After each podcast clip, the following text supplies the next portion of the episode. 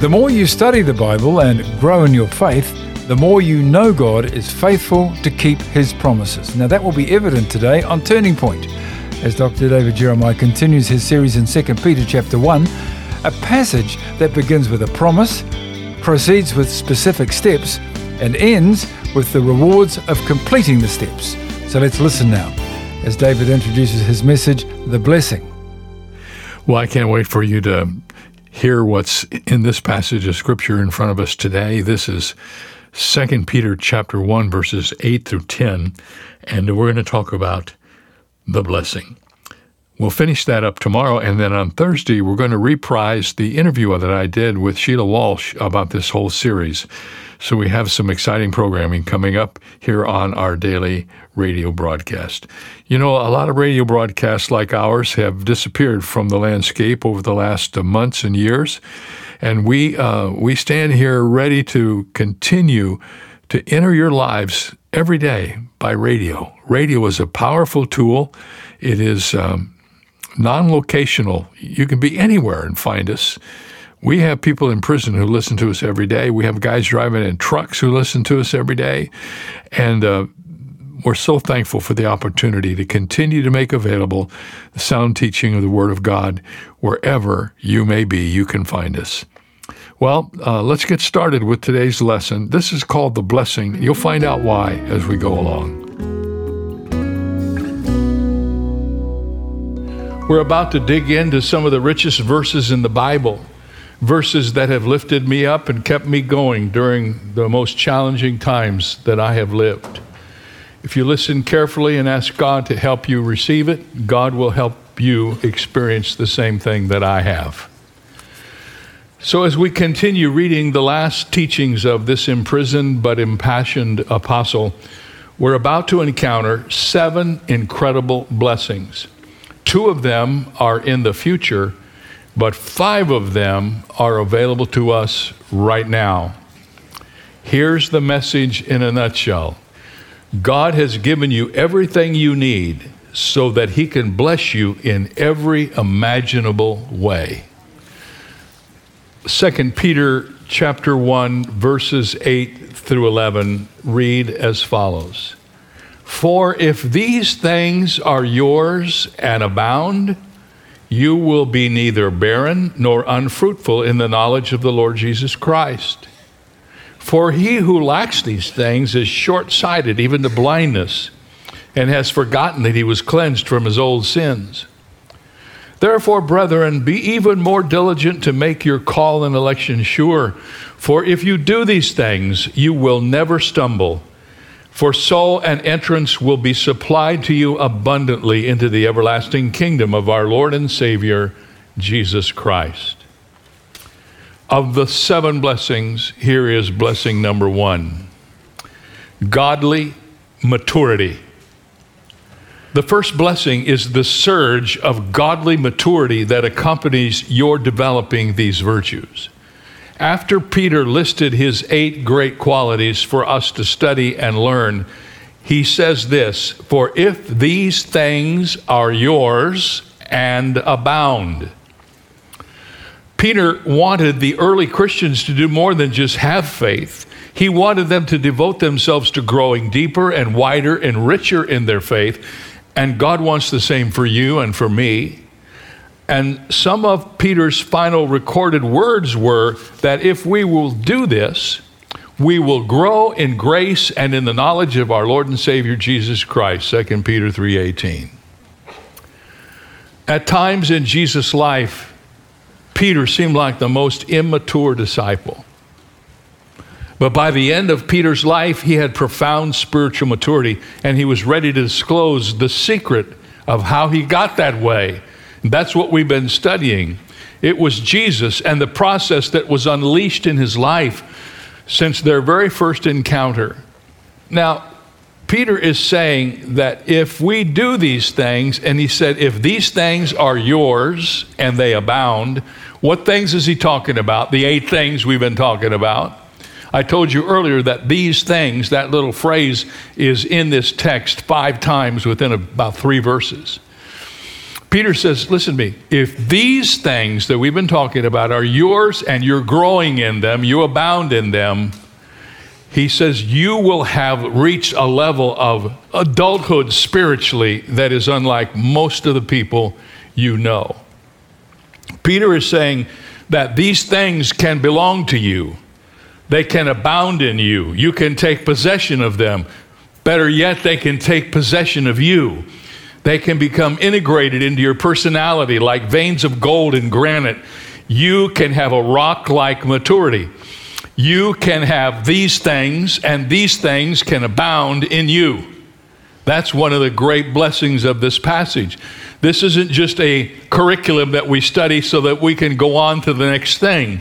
This is a curriculum that we study that will change our lives. And if we're serious about it, Peter says this if these things are yours and they abound, in other words, if you're not just learning, but you continue to learn, you will be growing to a level of maturity that you may never have dreamed was possible for you. And that's what will happen with you. If you take seriously what we've been talking about, and if you add to your faith virtue and to your virtue knowledge, etc., etc., the Bible says if you do these things, if these things are yours and they're abounding in you, you will get a confidence about your life that's really special. You can't have a lot of confidence if you're just floundering around, kind of floating around with everything. But if you see growth in your life, that is so special. When we see that we're growing, it is such an encouraging thing to us and such an assuring thing to us. This is where I was last year. This is where I am now. I didn't get there by myself. Almighty God's at work in my life. Amen. Here's the second blessing. Blessing number one is godly maturity. Blessing number two is growing productivity. Here again in 2 Peter 1 8, we read, For if you possess these qualities in increasing measure, they will keep you from being ineffective and unproductive. Peter put that in the negative. I've restated it in the positive. In essence, he's saying, if you possess these eight qualities and you are growing in them, you will be increasingly effective and productive in whatever you do for Jesus Christ. All of you have your stories of things where you've been involved in serving Jesus, and we don't want to just go serve Him. We want to be effective in our service for Him. But when you're growing, you become a more useful tool in the hands of the Lord.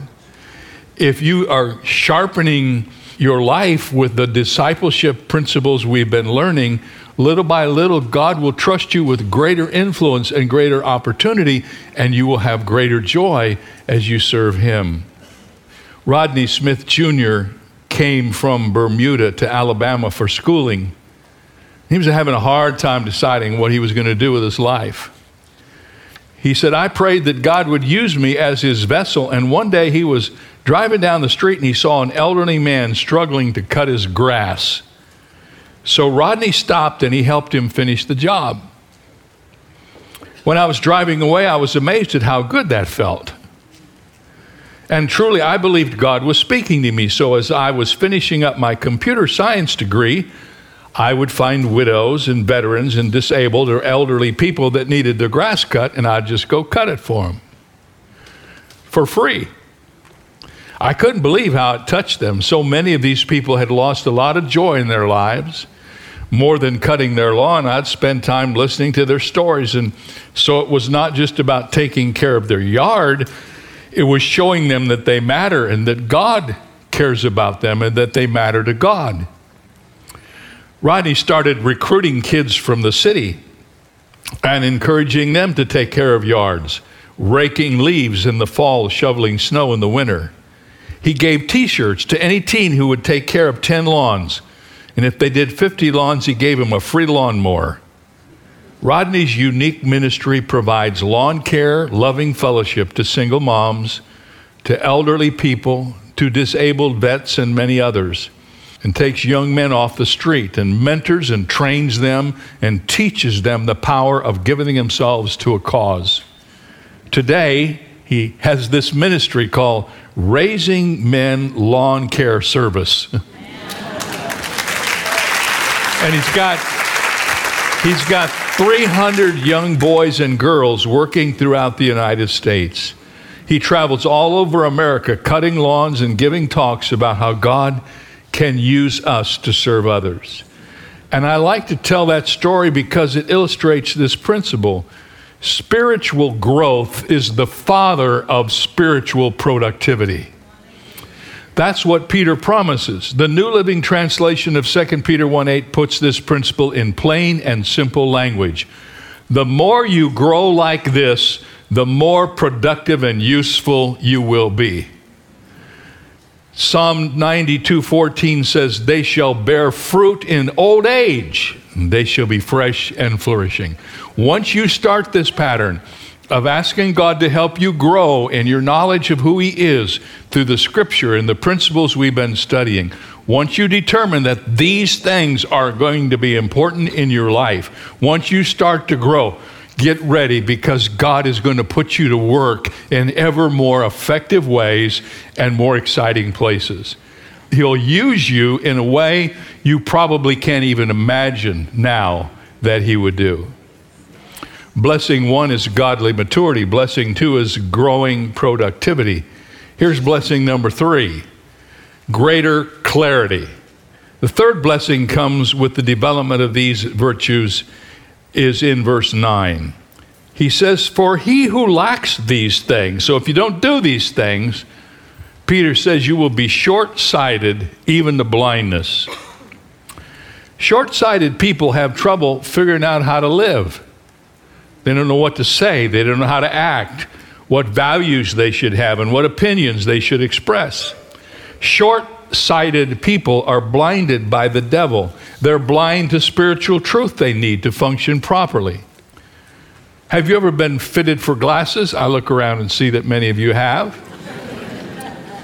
well, the last time I visited the optometrist, I sat down in this chair in a dark room and he pulled around a large device that looked like a complicated set of interlocking binoculars.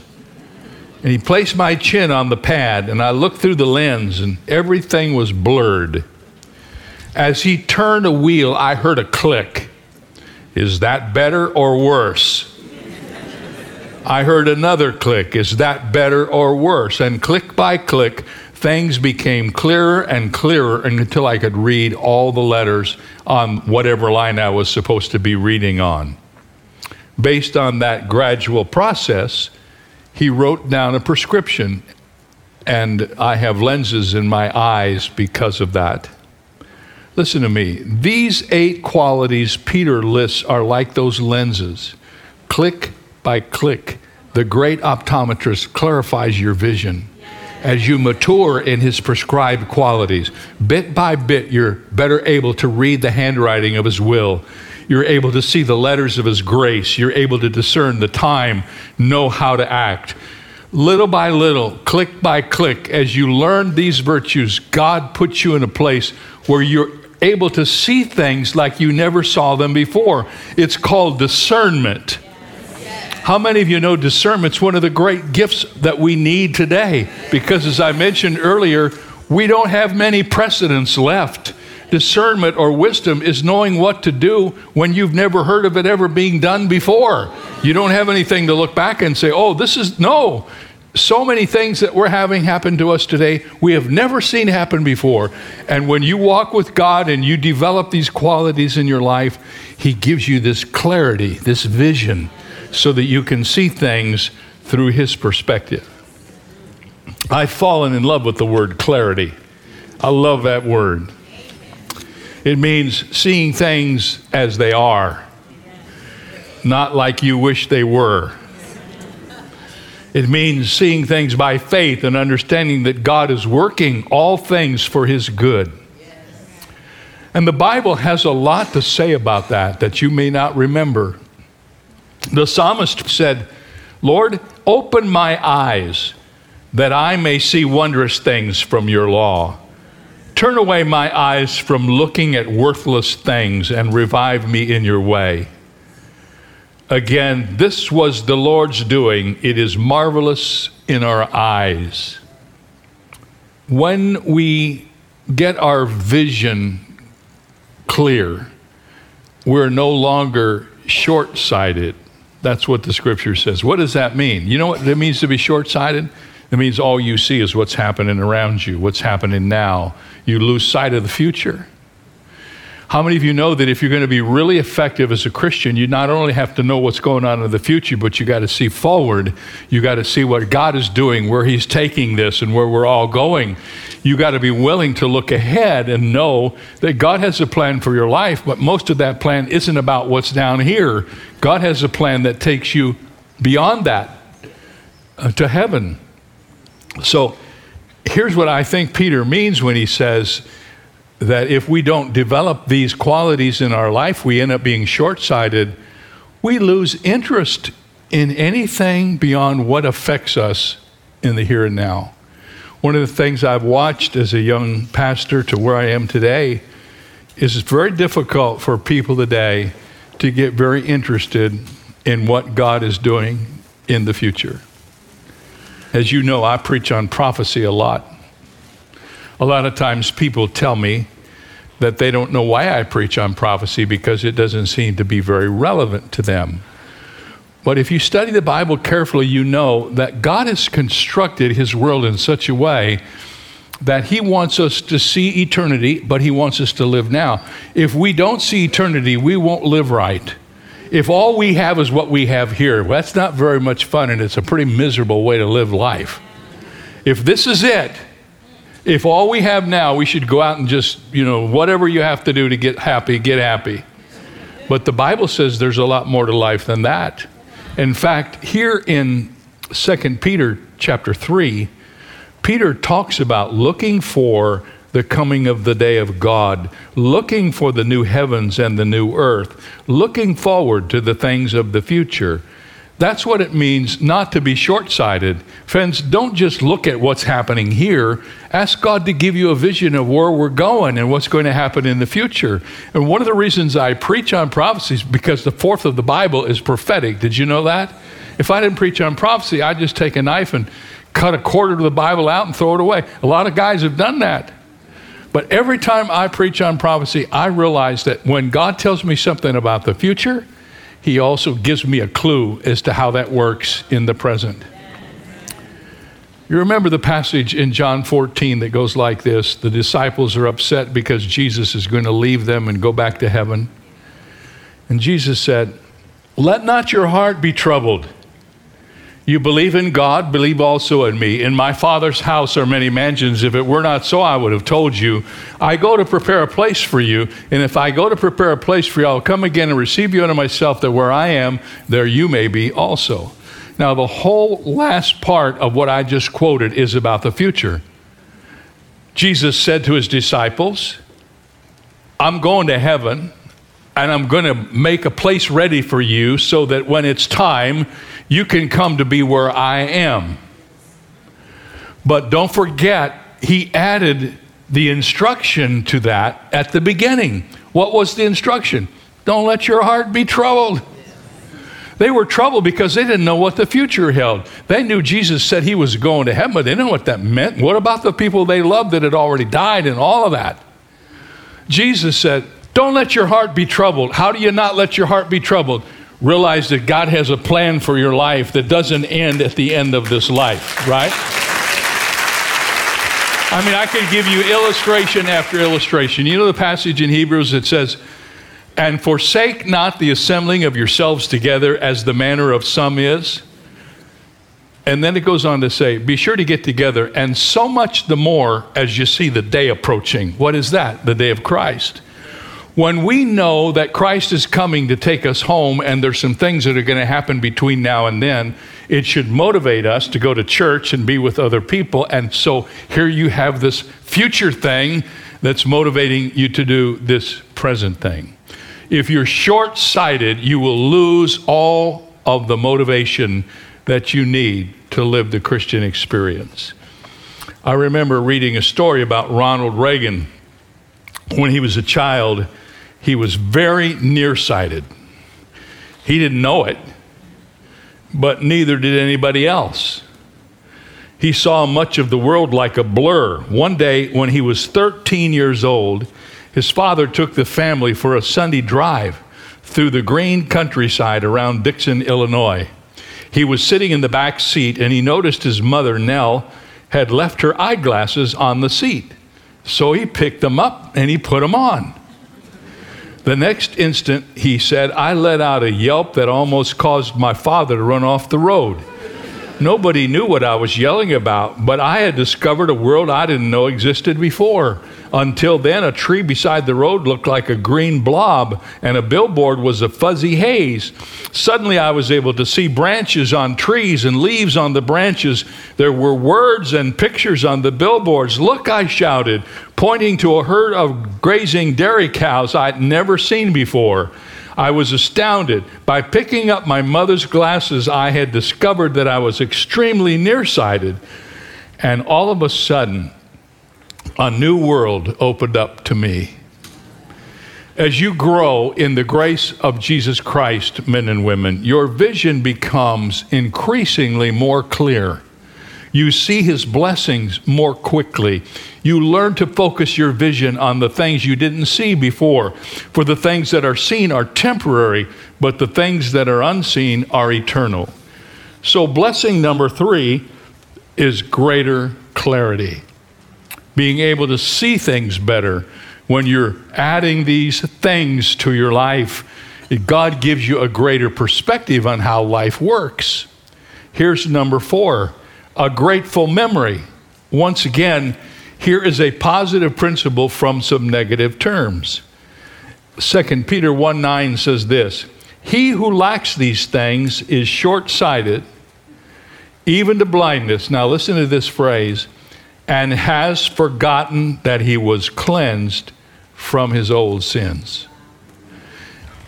Peter makes this astounding statement that if we don't give ourselves to growth and development as Christians, we run the risk of coming to the place where we don't even remember that we have become Christians. Our salvation becomes almost not important to us anymore. Allow me to restate this principle. If you grow in the qualities we've studied, you will never forget how Christ has forgiven you from your past sins. You will keep Calvary in mind, always remembering how Jesus rescued you, restored you, and blessed you, and you will always be excited about your relationship with Jesus Christ. Peter is warning us against a complacent, satisfied faith Instead, he wants us to keep the joy and thrill of our salvation fresh in our memory. When you are constantly seeking to grow in Christ like character, you will never lose the delight of what's happened to you as a Christian. Amen. Well, isn't that true? We've had that experience in these last few days, and it's, a, it's amazingly true. Amazingly true. Hey, you know, um, one of the things about teaching the narrative sections of the Bible, the stories of the Bible, is that they're not only stories, but in those stories are incredible principles. Rob Morgan found that out when he studied the 27th chapter of Acts and the story of Paul's shipwreck. He wrote a whole book about it called The Mediterranean Sea Rules How to Manage Your Life When You're in the Midst of a Storm. And from that story, he extrapolated these principles that will help you in the storms you may face. Can't tell you how excited I am about this book, and I'd love for you to have a copy of it, which you can have for a gift of any size to Turning Point during the month of February. Now, we're just about out of days in February, so if you're going to do this, you should do it right away. 10 God given strategies for navigating life storms. It's yours for the asking when you send your gift to Turning Point today.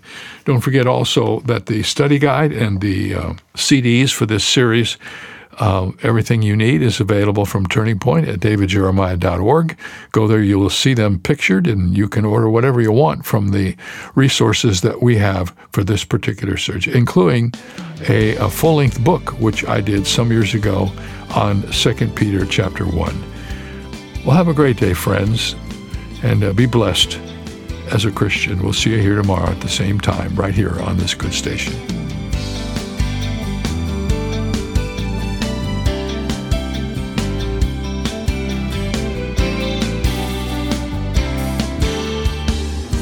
For more information on Dr. Jeremiah's series, Everything You Need, Visit our website where you'll also find two free ways to help you stay connected our monthly magazine Turning Points and our daily email devotional. Sign up today at davidjeremiah.org forward slash radio. That's davidjeremiah.org slash radio. Ask for your copy of Robert J. Morgan's book, The Mediterranean Sea Rules 10 God given strategies for moving forward. This helpful resource is yours for a gift of any amount. You can also purchase the Jeremiah Study Bible in the English Standard, New International, and the New King James versions with notes and articles from Dr. Jeremiah's decades of study. Get all the details when you visit our website, davidjeremiah.org forward slash radio. I'm Gary Hoogveld. Join us tomorrow as we conclude the series, Everything You Need. That's here on Turning Point with Dr. David Jeremiah.